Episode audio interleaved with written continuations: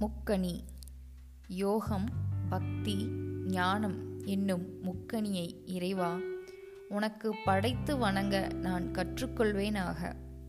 வாழை மா பலா ஆகிய மூன்றை முக்கணி என்கிறோம். இவைகளுள் ஒவ்வொன்றும் தன்னிலையில் சுவையும் சத்தும் உடையது. பின்பு மூன்றும் சேருங்கால் சுவையிலும் உணவுச் சத்திலும் அவை பன்மடங்கு மேலோங்குகின்றன. கடவுளுக்கு படைக்க அவை முற்றிலும் பொருத்தமானவைகள். மனம் மொழி மெய்யாகிய முக்கணிகளை நாம் கடவுளுக்கு கொடுத்துவிட வேண்டும். கவி தானன் தவந்தருமஞ் சந்தமும் செய்வர் சிவஞானத் தனையனைய நல்லோர் பராபரமே தாயுமானவர்.